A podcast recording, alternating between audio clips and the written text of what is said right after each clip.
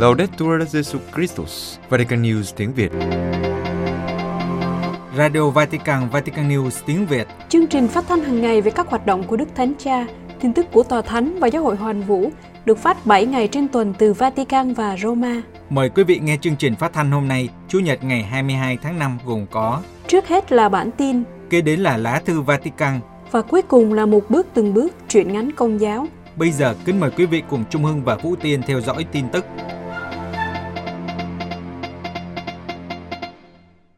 Con người trong một liên minh sinh thái không thể tách rời. Vatican, sáng thứ Bảy ngày 21 tháng 5, Đức Thánh Cha đã tiếp khoảng 200 người tham dự hội thảo quốc tế về đa dạng sinh học với chủ đề Thiên nhiên trong tâm trí, một nền văn hóa mới về thiên nhiên để bảo vệ đa dạng sinh học, được tổ chức bởi Bộ Chỉ huy Cảnh sát Carabinieri của Ý. Đức Thánh Cha nói, chủ đề của hội thảo Thiên nhiên trong tâm trí gợi lên hành trình của Thánh Buenaventura da Bagnoregio. Nơi đó mời chúng ta khám phá sự siêu việt ngang qua sự chiêm ngưỡng vẻ đẹp của thiên nhiên. Khi chúng ta ngạc nhiên nhìn bầu trời và các vì sao hay dòng nước, bằng phép loại suy, chúng ta sẽ chiêm ngưỡng tác giả của vẻ đẹp đó. Nó được trao ban như một quà tặng cho con người với lời mời gọi chăm sóc và bảo vệ nó. Trong Kinh Thánh, cái đẹp và sự thiện không thể tách rời. Vì Thiên Chúa đã giao công trình sáng tạo cho con người sử dụng. Vì vậy, khi tận hưởng vẻ đẹp được chia sẻ, phải học biết vượt qua sự ích kỷ. Đức Thánh Cha nhấn mạnh, mối liên kết năng động giữa tạo hóa, con người và các thụ tạo khác là một liên minh không thể gãy vỡ mà không gây nên những thiệt hại to lớn. Thực tế, cuộc sống và lịch sử cho thấy rằng chúng ta không thể là chính mình nếu không có người khác. Vì thế, trong tiến trình giáo dục, cần thúc đẩy sự đối thoại tri thức và góp phần vào sự phát triển nền văn hóa chăm sóc. Thực tế, nền văn hóa này gắn liền với một nền giáo dục bao gồm dựa trên các trụ cột của hệ sinh thái toàn diện. Với sự phong phú và phức tạp của thế giới tự nhiên, mỗi dự án giáo dục đều đưa ra một quan điểm hiểu biết nhằm nhấn mạnh mối quan hệ hỗ tương giữa con người và môi trường. Nơi đó, mọi biện pháp sẽ không hiệu quả nếu không được hỗ trợ bởi một quá trình giáo dục ủng hộ việc chăm sóc và bảo vệ ngôi nhà chung của chúng ta. Qua tài năng của mình, tất cả chúng ta được kêu gọi xây dựng ngôi làng toàn cầu của sự chăm sóc, hình thành một mạng lưới các mối quan hệ giữa con người với nhau, từ chối mọi hình thức phân biệt đối xử, bạo lực và lạm dụng. Trong ngôi làng này, giáo dục đóng vai trò là người mang lại tình huynh đệ và là động lực tạo nên hòa bình giữa các dân tộc cũng như đối thoại giữa các tôn giáo. Giáo hội chào đón những người khuyết tật trong tiến trình chuẩn bị thượng hội đồng. Vatican, hai cơ quan của Tòa Thánh đã tổ chức một buổi lắng nghe trực tuyến với chủ đề Giáo hội là nhà của bạn, sự đóng góp của người khuyết tật cho Thượng Hội đồng về hiệp hành nhằm chia sẻ tiếng nói của người khuyết tật trong tiến trình Thượng Hội đồng. Hơn 30 người khuyết tật về giác quan, thể chất hoặc nhận thức đã tham gia một buổi chia sẻ do Bộ Giáo dân, Gia đình và Sự sống và Văn phòng Tổng Thư ký của Thượng Hội đồng tổ chức. Buổi lắng nghe nhằm mục đích trao tiếng nói cho những người khuyết tật bằng cách khởi động một tiến trình Thượng Hội đồng quốc tế thực sự dành riêng cho họ. Trong sự kiện trực tuyến, những người tham gia đã thảo luận về các câu hỏi cơ bản của Thượng Hội đồng. Chúng ta đang bước đi cùng với Chúa Giêsu và các anh chị em của mình để rao truyền người như thế nào. Nhìn về tương lai, trong hành trình với Chúa Giêsu và với anh chị em, điều Chúa Thánh Thần mong đợi giáo hội sẽ rao truyền về Chúa Giêsu là gì? Những chia sẻ này dựa trên kinh nghiệm và kiến thức của chính họ về thế giới của người khuyết tật. Có những người khuyết tật đến từ Liberia, Ukraine, Pháp và Morocco tham gia buổi thảo luận. Họ nói về việc cần thiết phải vượt qua sự phân biệt đối xử, loại trừ và chủ nghĩa gia trưởng. Về phần mình, Bộ Giáo dân, Gia đình và Sự sống và Văn phòng Tổng Thư ký của Thượng Hội đồng chia sẻ hy vọng về sự tham gia của người khuyết tật vào tiến trình Thượng Hội đồng. Cha Alexandre Aguimelo, thư ký của Bộ Giáo dân, Gia đình và Sự sống cho biết, thách thức trong tiến trình Thượng Hội đồng là vượt qua thành kiến của những người tin rằng những người gặp khó khăn trong việc thể hiện bản thân không có suy nghĩ của riêng họ, cũng như không có bất kỳ điều gì thú vị để giao tiếp. Sự kiện này là một phần của tiến trình dành cho người khuyết tật do Bộ Giáo dân, Gia đình và Sự sống tổ chức nhằm tìm cách thúc đẩy vai trò của họ với tư cách là những nhân vật chính trong tiến trình Thượng Hội đồng. Hành trình này dự kiến sẽ đạt đến đỉnh cao trong những tháng tới với cuộc gặp gỡ trực tiếp tại Roma. Đức Tổng giám mục Gallagher tại Ukraine, chúng tôi kiên trì trên con đường dẫn đến hòa bình. Kiev Tại cuộc họp báo ở Kiev với Bộ trưởng Ngoại giao Ukraine Dmytro Kubela, Ngoại trưởng Tòa Thánh, Đức Tổng giám mục Paul Richard Gallagher nhắc lại rằng Tòa Thánh sẵn sàng hỗ trợ một tiến trình đàm phán thực sự và xem đây là con đường duy nhất dẫn tới một giải pháp công bằng và lâu dài. Đức Tổng giám mục Paul Richard Gallagher, Ngoại trưởng Tòa Thánh, đã đến Kiev vào thứ Sáu, ngày thứ ba trong chuyến thăm tới quốc gia đang bị chiến tranh tàn phá. Đức Tổng giám mục nói, Chuyến thăm của tôi nhằm thể hiện sự gần gũi của Tòa Thánh và Đức Thánh Cha Francisco đối với người dân Ukraine, đặc biệt trong bối cảnh Nga tấn công Ukraine. Tôi đảm bảo với Ngài rằng Đức Thánh Cha và những cộng sự thân cận nhất của Ngài, bao gồm cả tôi, đang cảm thấy đau khổ khi có nhiều người chết, nhiều hình thức bạo lực, sự hoang tàn tại các thành phố và cơ sở hạ tầng, sự chia ly của rất nhiều gia đình và việc di dời và tị nạn của hàng triệu người. Chuyến thăm tới Ukraine được mong đợi từ lâu nhưng đã bị hoãn lại do lo ngại về sức khỏe trong thời gian bùng phát COVID. Chuyến thăm này cũng tập trung vào các yếu tố tích cực của quan hệ song phương giữa Tòa Thánh và Ukraine và đánh dấu kỷ niệm 30 năm thiết lập quan hệ ngoại giao song phương. Đức Tổng giám mục Gallagher nhấn mạnh, Tòa Thánh đặc biệt hài lòng trong quan hệ với Ukraine và nhấn mạnh việc trao đổi định kỳ các chuyến thăm cấp cao, đặc biệt là trong những năm gần đây. Đức Tổng giám mục cũng lưu ý việc trao đổi thư và điện thoại giữa Đức Thánh Cha Francisco và Tổng thống Ukraine Volodymyr Zelensky. Ngài nói, điều này có ý nghĩa hơn trong bối cảnh đau khổ của cuộc chiến ở Donbass trong vài năm qua và cuộc xung đột có quy mô lớn hiện nay ở Ukraine. Về cuộc xung đột đang diễn ra, Đức Tổng giám mục Gallagher thừa nhận sự hạn chế của chúng ta trong việc tìm ra những cách có thể chấm dứt cuộc xung đột vô nghĩa này ngay lập tức. Ngài tiếp tục, tuy nhiên, niềm tin vào Thiên Chúa và vào nhân loại buộc chúng ta phải kiên trì theo đuổi hòa bình qua lời cầu nguyện, lời nói và việc làm và không dễ dàng khuất phục trước những thách thức to lớn. Ngoại trưởng Tòa Thánh cho biết, các cuộc gặp của Ngài và các quan chức chính phủ Ukraine và đại diện tôn giáo, cũng như các nạn nhân của chiến tranh, đã giúp Ngài chạm vào vết thương của người dân Ukraine và nghe thấy lời cầu nguyện tha thiết của họ cho hòa bình. Một lần nữa, Ngoại trưởng Tòa Thánh tái khẳng định, sẵn sàng hỗ trợ một quá trình đàm phán thực sự, coi đó là con đường duy nhất để đạt được một giải pháp công bằng và lâu dài. Đức Tổng giám mục Gallagher cũng nhận xét về những nỗ lực đang được thực hiện nhằm đáp ứng nhu cầu vật chất và tinh thần của người dân Ukraine thông qua sự hiện diện và hoạt động của các giáo hội địa phương Công giáo Hy Lạp và Latin và các cơ sở liên kết của họ. Ngài cũng lưu ý về sự hài hòa giữa các tổ chức cho việc thực thi những hoạt động này. Cuối cùng, Đức Tổng giám mục Gallagher bày tỏ hy vọng rằng các nhà chức trách Ukraine cùng với giáo hội và các tổ chức công giáo và các tổ chức tôn giáo khác sẽ tìm thấy sự hỗ trợ mà họ rất cần lúc này và hy vọng những nỗ lực chung của toàn thế giới sẽ giúp chấm dứt sự tàn phá và cái chết như hiện nay. Quý vị vừa theo dõi bản tin ngày 22 tháng 5 của Vatican News tiếng Việt. Vatican News tiếng Việt Chuyên mục Lá thư Vatican Công giáo chống nạn buôn người, tác giả Trần Đức Anh, dòng Đa Minh.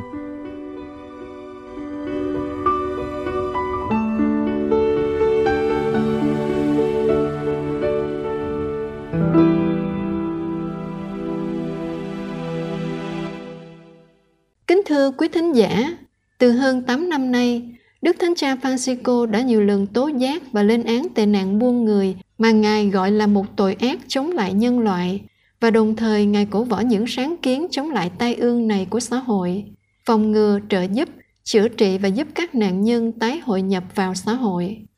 Lần mới nhất Đức Thánh Cha lên tiếng về vấn đề này là buổi tiếp kiến sáng ngày 19 tháng 5 vừa qua tại Vatican dành cho nhóm Santa Marta. Đây là một liên minh các chuyên gia chống nạn buôn người và nạn nô lệ, được thành lập năm 2014 trong cuộc họp tại nhà trọ Thánh Marta ở nội thành Vatican, nơi Đức Thánh Cha cư ngụ.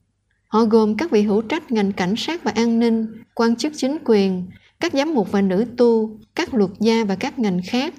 Vị phối hợp là Đức Hồng Y Vincent Nichols, Tổng giám mục giáo phận Westminster, Chủ tịch Hội đồng giám mục Anh Quốc và ông Bernard Hogenhau, chỉ huy trưởng cảnh sát London, Mục đích của nhóm là liên kết các tầng lớp đạo đời để phát triển một chiến lược chống lại nạn buôn người, cũng như bảo đảm sự săn sóc, hồi phục cho các nạn nhân. Đức Hồng Y Nichols gọi nhóm này là một tác nhân xúc tác để đẩy mạnh việc bài trừ nạn buôn người. Trong buổi tiếp kiến nhóm Santa Marta, Đức Thánh Cha nhiệt liệt cảm ơn mọi người vì dấn thân phòng ngừa và chiến đấu chống nạn buôn người và những hình thức nô lệ tân thời tìm cách loại bỏ những hành vi tội phạm, trà đạp phẩm giá và các quyền con người, để lại những hậu quả lâu dài trên mỗi nạn nhân và trên xã hội nói chung. Nạn buôn người là một trong những hình thức nô lệ trầm trọng nhất của thế kỷ 21 và liên hệ đến toàn thế giới. Theo phúc trình do Liên Hiệp Quốc công bố hồi đầu năm ngoái về nạn buôn người, thì trong năm 2018, trên thế giới có khoảng 50.000 vụ buôn người được chính thức ghi nhận.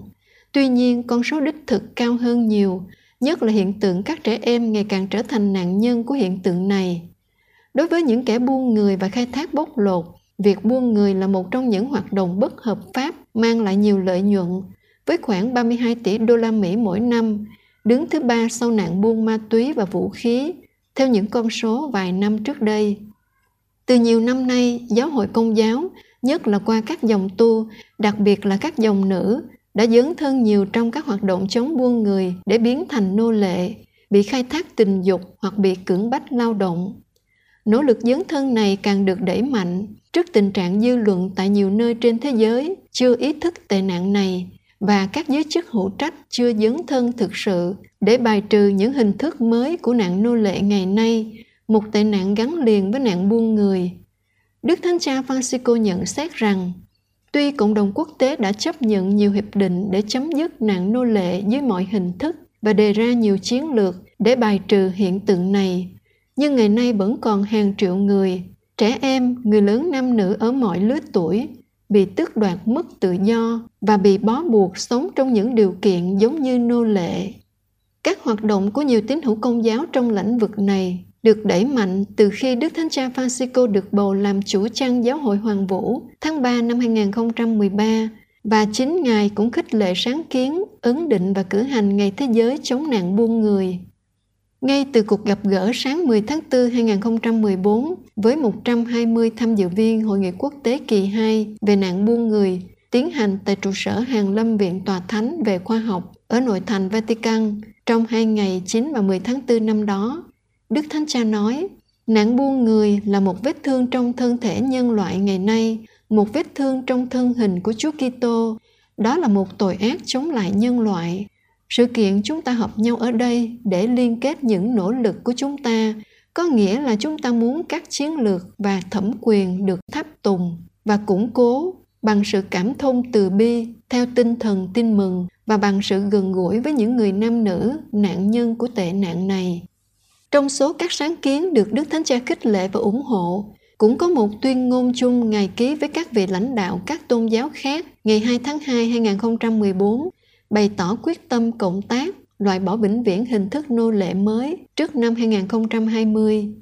Cùng ký vào tuyên ngôn còn có Đức Giáo chủ Liên hiệp Anh giáo Justin Welby, các vị lãnh đạo chính thống, Phật giáo, Anh giáo và Hồi giáo đến từ nhiều quốc gia. Sáng kiến lịch sử này do tổ chức gọi là Global Freedom Network, mạng lưới tự do toàn cầu, đề xướng Tổ chức này nhằm loại trừ nạn buôn người và các hình thức nô lệ mới trên thế giới ngày nay. Lên tiếng trong buổi ký kết tuyên ngôn chung, Đức Thánh Cha khẳng định, được niềm tin tín ngưỡng soi sáng, chúng ta họp nhau nơi đây do một sáng kiến lịch sử và để thực hiện một hành động cụ thể, tuyên bố chúng ta sẽ cộng tác với nhau để loại trừ tai ương kinh khủng là sự nô lệ tân thời dưới tất cả mọi hình thức của nó vì thế chúng ta tuyên bố nhân danh tất cả và từng người rằng nạn nô lệ tân thời trong tương quan với nạn buôn người, cưỡng bách lao động, mại dâm và buôn bán cơ phận là tội ác xúc phạm đến nhân loại. Các nạn nhân thuộc mọi giai tầng, nhưng nhất là những người nghèo khổ và dễ tổn thương nhất trong các anh chị em của chúng ta. Nhân danh họ, chúng ta kêu gọi các cộng đoàn của chúng ta hãy hành động để hoàn toàn loại bỏ mọi sự tước đoạt tự do của cá nhân với mục đích bóc lột con người và thương mại, nhân danh họ chúng ta đưa ra tuyên ngôn này. Trong sứ điệp nhân ngày hòa bình thế giới 1 tháng Giêng 2015 với chủ đề Không còn là nô lệ nữa nhưng là anh em. Trong đó, sau khi phân tích các nguyên nhân gây ra nạn buôn người, Đức Thánh Cha cổ võ sự dấn thân chung của mọi thành phần trong xã hội để đánh bại nạn nô lệ. Ngài viết, Thường thường khi quan sát hiện tượng buôn người, buôn bán bất hợp pháp những người di dân và những khuôn mặt được biết đến hoặc không được biết đến của nạn nô lệ người ta có cảm tưởng nó xảy ra trong sự dửng dưng của nhiều người đáng tiếc là điều ấy phần lớn là đúng sự thực và tôi muốn nhắc đến công việc âm thầm rất to lớn của nhiều dòng tu nhất là các dòng nữ từ nhiều năm nay đang hoạt động để giúp đỡ các nạn nhân. Các hội dòng ấy hoạt động trong những bối cảnh khó khăn, nhiều khi đầy bạo lực và tìm cách phá vỡ những xiềng xích vô hình, nối chặt các nạn nhân với những kẻ buôn người và khai thác bóc lột người. Những dây xiềng có những mắt xích do những cơ cấu tâm lý tinh tế dệt thành, khiến cho các nạn nhân tùy thuộc những kẻ canh giữ họ qua sự tốn tiền và đe dọa bản thân họ và thân nhân và cả qua những biện pháp vật chất như tịch thu giấy tờ căn cước và đánh đập. Hoạt động của các dòng tu được tiến hành qua ba công tác cứu giúp các nạn nhân, phục hồi họ về mặt tâm lý và huấn luyện và tái hội nhập họ vào xã hội nơi họ nhập cư hoặc xã hội nguyên quán. Chính vì muốn góp phần gây ý thức sâu rộng hơn trong dư luận quần chúng và cổ võ sự dấn thân chống tệ nạn buôn người, nên Liên hiệp các bề trên tổng quyền dòng nam và dòng nữ với sự ủng hộ của Đức Thánh Cha Francisco cũng như sự bảo trợ của Bộ các dòng tu và hai hội đồng tòa thánh, công lý và hòa bình, một vụ di dân và người lưu động đã đề xướng việc cử hành Ngày Thế giới chống nạn buôn người.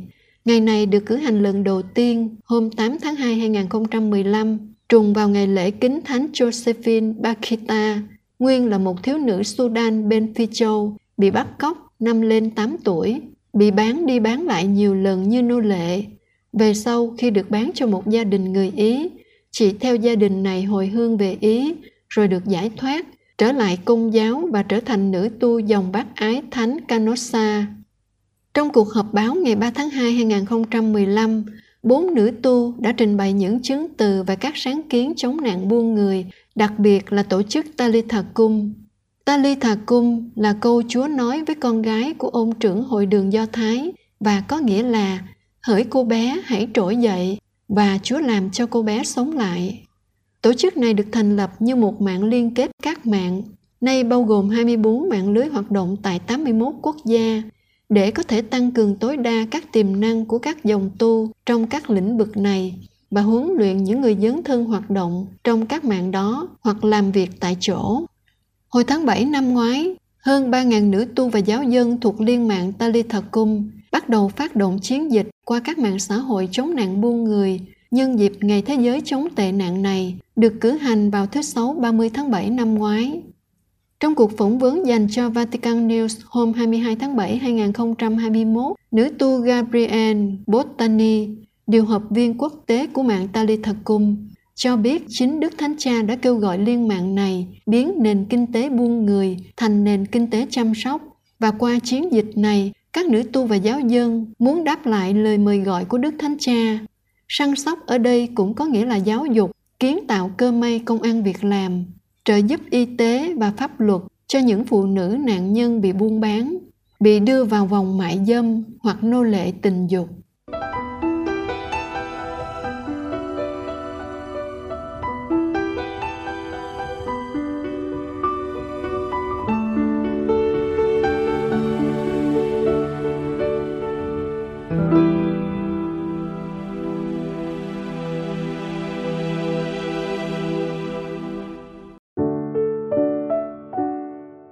Truyện ngắn Mưa của tác giả Kim Thoa, trích trong tập truyện ngắn Nắng mùa đông.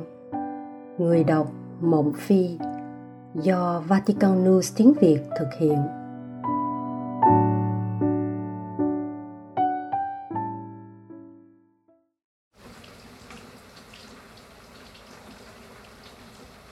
Mưa rả rít cả ngày mưa tầm tã cả tháng. Mưa cứ thản nhiên rơi, mặc cho mọi người sốt ruột. Từ đầu tháng đến giờ chưa bán được cái gì. Người ta cứ vội vội vàng vàng băng qua cái lạnh buốt của những cơn mưa mùa đông. Không bán được hàng thì không có tiền thưởng, thậm chí còn có nguy cơ nợ lương. Triệu hai một tháng lương đắt hàng thì thêm được vài trăm. Em trai nó làm được triệu bảy một tháng. Cả hai chị em chỉ lo được chi phí ăn uống tặng tiền hàng ngày cho gia đình. Còn tiền mổ mắt lô cơm của mẹ, những 10 triệu. Tính sau đây. Chúa ơi, nó thở dài. Cứ miên man với những suy nghĩ mông lung nó chợt giật mình vì tiếng người hỏi. Bộ này có size nhỏ hơn không em? Ồ, một anh thanh niên trong dáng vẻ sang trọng, chắc vừa bước ra từ cái ô tô sáng bóng kia. Dạ có đấy anh ạ. À. bé bao nhiêu cân hả anh? Nó vừa hỏi vừa lục tìm bộ bé hương đưa cho anh. Mười một cân. À bộ này vừa đấy nhặt cho anh vài bộ nữa cùng size nhưng kiểu khác. Dạ nó mừng quá. Ơn chúa, bán được hàng rồi. Bao nhiêu tiền hả em? Dạ anh chờ chút để em tính tiền. Đầu óc nó đang tính toán thật nhanh. Anh chỉ nhìn sản phẩm chứ không để ý đến giá tiền. Thậm chí không thèm sờ xem chất vải nó cứ cộng tăng thêm giá tiền vào. Chắc là anh cũng không biết. Tính xong, nó chỉ cần cắt bỏ cái mát đi là xong. Anh mua nhiều thế này mỗi thứ nó cứ cộng thêm 20.000 thế là có 500.000 đút túi. À anh còn lấy cả mấy cái mốt cũ của năm ngoái. Sổ sách năm ngoái đã đốt rồi mấy cái này xếp xó lâu ngày, ai cũng tưởng đã hết hàng. Lạy chúa, xin thông cảm tha thứ cho con. Nhà con đang rất cần tiền. Tất cả bốn triệu hai anh ạ. À. nó nói với anh mà mắt vẫn không rời cái máy tính tiền. Bối rối, lúng túng. Nó cảm thấy xấu hổ như đang trần truồng mặc dù trên người nó là ba lớp quần áo chống chọi cái rét cuối đông. Tiền này em gái. Sao thế? Anh tròn mắt nhìn nó. Dạ không. Nó đưa trả anh ba trăm nghìn, rồi cầm bốn triệu rưỡi. Em bốc hết mát ghi giá ra, rồi gói vào cho anh đi sinh nhật. Dạ vâng chúa giúp con đây mà. Thế thì khách sẽ không có cơ hội đổi hàng hay trả lại hàng. Sẽ không ai biết. Nó giật mát giá ra và cứ giật một cái, lại thấy mình nhỏ đi một chút. Giật thêm một cái mát khác, lại thấy mình nhỏ đi chút nữa. Giật xong chục tấm mát kia nó thấy mình như chỉ còn bằng con kiến, một con kiến nhỏ xíu, trần truồng. Ôi, lạy chúa con! Nó lắc đầu, cố xua đi cảm giác tội lỗi, cố nghĩ đến mẹ, đến những chi phí cho ca mổ, để cứu mẹ, giá nào nó cũng trả. Nghĩ thế nó cứ xếp gọn mấy cái mát vào và gói hàng cho khách. Xong, anh rời cửa hàng. Nó vào sổ những sản phẩm của năm nay mà anh vừa mua với mức giá đúng của cửa hàng. Còn tiền mấy bộ của năm ngoái tồn kho, nó giấu nhẹm, giấu cả mát đút hết vào túi quần, đem về nhà cho chắc ăn. Cứ cho là lộc chúa ban chắc tại nó cầu nguyện xin tiền tha thiết quá, mà không chịu mua đề hay sổ số, nên chúa phải cho bằng cách này. Tốt quá, con tạ ơn chúa. Cộng xong sổ, nó đút túi một triệu rưỡi. Được lộc, lẽ ra nó phải mừng chứ vậy mà sao lòng cứ nặng trĩu? 9 giờ rưỡi tối, hết giờ bán hàng. Nó khóa cửa hàng ra về với triệu rưỡi trong túi và cả một núi rưỡi đá tảng trong lòng. Từng giọt mưa lạnh buốt cứ đều đều tạt vào mặt nó. Dự báo thời tiết, bảo hôm nay ấm hơn hôm qua, mà sau nó lại thấy rất lạnh? Về nhà tắm rửa sạch sẽ, trùm kín chăn bông, nằm mãi, nó vẫn không sao ngủ được. Mưa vẫn rơi ngoài cửa sổ.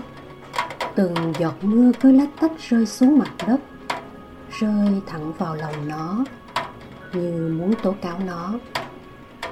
Trong ánh đèn ngủ vàng vàng mờ mờ, ba tờ năm trăm hiện lên thật rõ nét rõ như cái cảm giác trần truồng của tâm hồn nó. Nó chợt thấy mình thật bẩn thỉu. Một sự bẩn không liên quan gì đến việc tắm rửa vừa rồi của nó. Số điện thoại của khách đây, anh nhờ nó đến giao quà, tận nhà cho con gái của bạn anh. Nó lấy số của anh để hỏi đường. Nó làm ca chiều, sáng mai rảnh nó sẽ đi giao quà cho cô bé ấy. Đó là một cô bé rất xinh xắn nhưng bị mù. Bé vô cùng vui sướng khi nhận được quà. Mặc dù em không thể nhìn thấy những bộ đồ đó đẹp xấu thế nào. Bé cứ hồn nhiên hỏi về chúng khi mở quà. Bé ngỡ, nó như một thiên thần đem niềm vui đến cho các em bé ngoan và thật bất ngờ. Bé nhắm mắt chắp tay cầu nguyện ngay trước mặt nó. Lạy chúa hài đồng, con ngợi khen tình yêu của chúa đã sai thiên sứ đến tặng quà cho con. Con rất hạnh phúc. Con cũng cầu nguyện cho nhiều bạn nhỏ cũng được thiên sứ tặng quà như con, để các bạn ấy cũng được vui vẻ hạnh phúc. Amen lời cầu nguyện hồn nhiên ấy, gương mặt thánh thiện ấy, như hồi chuông cảnh tỉnh dồn dập, vang lên trong lòng nó. Phải khó khăn lắm, nó mới quay về được trước sự nồng nhiệt đáng yêu của cô bé.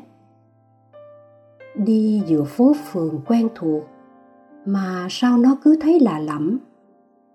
Bao dằn xé trong lòng cứ thi nhau co kéo nó lấy điện thoại, gọi cho anh khách hàng.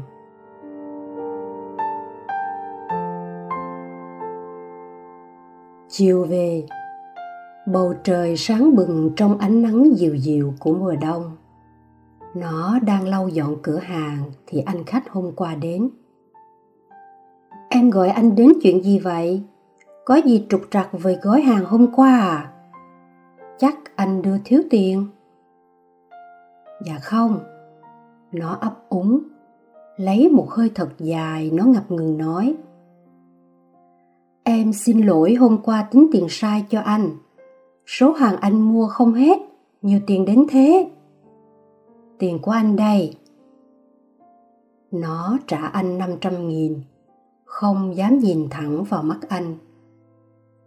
Ừm, vậy à? Anh chưa cầm tiền vội mà nhìn nó với một ánh mắt lạ lẫm. Ờ cảm ơn em nhé.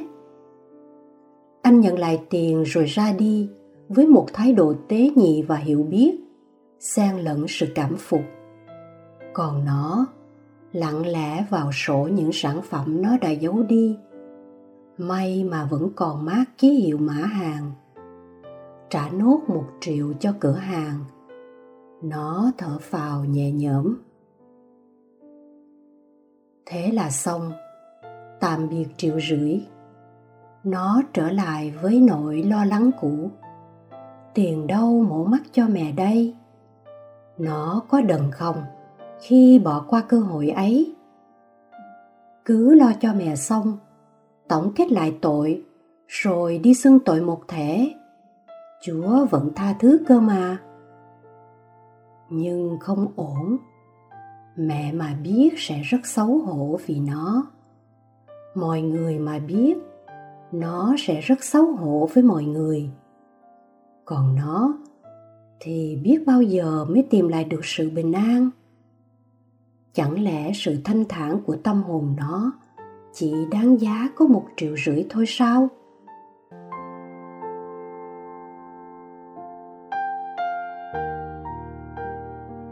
Nó cứ miên man với những suy nghĩ không lối thoát.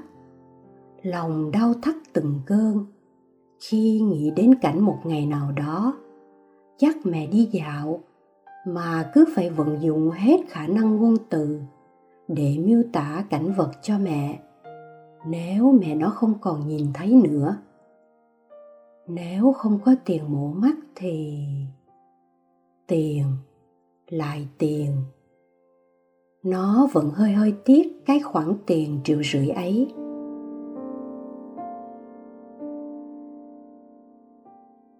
Phó thác cho chúa thật ra không dễ tí nào. Vì cuộc sống luôn có những hoàn cảnh khiến đức thiên ta phải chọn lựa. Mỗi lần chọn chúa, trái tim ta lại đau đớn như rơi đòn mà chúa giêsu phải chịu trong cuộc khổ nạn cuộc khổ nạn ấy. Chúa đau đớn hơn ngàn lần những gì ta có thể hiểu được. Thôi, cố lên. Hãy ký thác đường đời cho chúa. Chính người sẽ ra tay. Nó nhẩm đi nhẩm lại câu thánh vịnh mà nó rất ưa thích.